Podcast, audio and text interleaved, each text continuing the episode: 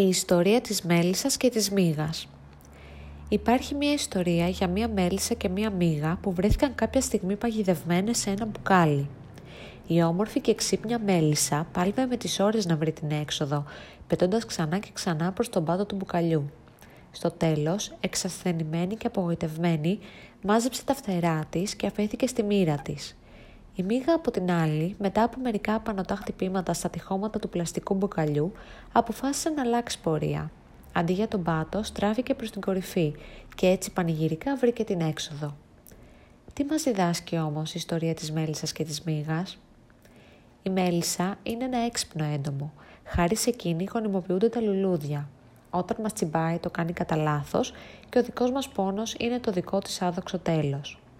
Η μέλισσα είναι ένα έντομο που θαυμάζουμε όλοι μας και που γίνονται ολόκληρα κινήματα για την προστασία της.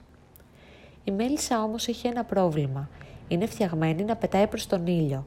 Ένα προσόν εξαιρετικά χρήσιμο, μα όχι όταν είσαι κλεισμένος μέσα σε ένα μπουκάλι με τον πάτο του στραμμένο προς το φως. Τότε η μέλισσα, πιστή σε όσα ξέρει και στον αμετάκλητο εσωτερικό της προσανατολισμό, Πετάει συνεχώς προς τον πάτο, χτυπώντας ξανά και ξανά τα φτερά της, αδυνατώντας να καταλάβει γιατί δεν βρίσκει την έξοδο. Το μυαλό της της λέει να πετάξει προς τα εκεί και αυτό κάνει, χωρίς δεύτερη σκέψη, ώσπου χάνει κάθε ελπίδα για σωτηρία. Η μύγα από την άλλη είναι πονηρή. Είναι βρώμικη, ενοχλητική και αποθητική. Κανείς μας δεν τη συμπαθεί, μιας που οι μύγες έχουν καταστρέψει αναρρύθμιτα μεσημεριανά γεύματα σε μπαλκόνια και ταβέρνες, πετώντας ενοχλητικά γύρω από τα κεφάλια μας και μαγαρίζοντας με τα βρώμικα πόδια της τα φαγητά μας. Η μύγα πηγαίνει παντού και αυτό είναι κάπως αντιφατικά η κατάρα και η δύναμή της. Το μυαλό της μύγας της λέει να πετάξει προς οποιαδήποτε κατεύθυνση.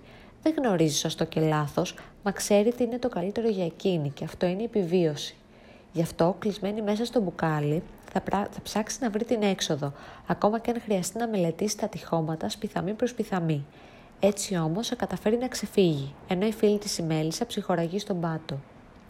Εσύ λοιπόν σε ποιο από τα δύο μοιάζει πιο πολύ, στη Μέλισσα ή στη Μίγα; Ακολουθείς πιστά αυτό που έχεις στο μυαλό σου ή ελίσσεσαι; Έχεις αρχές και αξίες ή τα βρίσκεις όλα ρευστά κατά πώς εξυπηρετούν κάθε φορά; Θέλεις να σε αγαπάνε ή δεν πειράζει να γίνεσαι δυσάρεστος που και που; Ίσως η αλήθεια σου να είναι κάπου στη μέση, ίσως κάπου να εστερείς και αλλού να υπερισχύεις.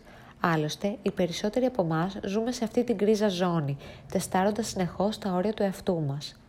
Ίσως σκεφτείς λοιπόν ότι η ιστορία της μέλισσας και της μύγας μας διδάσκει να είμαστε πιο πολύ σαν τη μύγα και λιγότερο σαν τη μέλισσα. Λογικό θα έλεγα, μα όχι ακριβώς. Η ιστορία αυτή μας διδάσκει κάτι παραπάνω, ότι πρέπει να είμαστε λίγο απ' όλα. Σταθεροί εκεί που χρειάζεται, μα ευέλικτοι όταν πρέπει. Αγαπητοί στους γύρω μας, μα αδιαπραγμάτευτοι στο σκοπό μας. Διακριτικοί, μα όχι τόσο πολύ ώστε να μας πατάνε. Να θυμίζουμε στους άλλους την ύπαρξή μας, χωρίς να γινόμαστε ενοχλητικοί. Πρέπει να βρίσκουμε τη μέλισσα και τη μύγα μέσα μας και να γινόμαστε μία το ένα και μία το άλλο, όπως καλύτερα μας βολεύει. Η ισορροπία, η χρυσή τομή, αυτή είναι η απάντηση σε όλα. Και κάτι ακόμα που αυτή η ιστορία δεν μας λέει. Η μύγα μπορεί να ξέφυγε από το μπουκάλι, αλλά δεν έπαψε να είναι μύγα. Κάποια πράγματα μπορείς να τα αλλάξεις. Η πραγματική σου φύση όμως, αυτή είναι δυστυχώς αδιαπραγμάτευτη.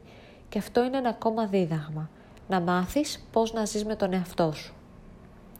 Αν σου άρεσε αυτό το κείμενο, μπες στο littlehopeflags.com και άφησέ μου το σχόλιο σου.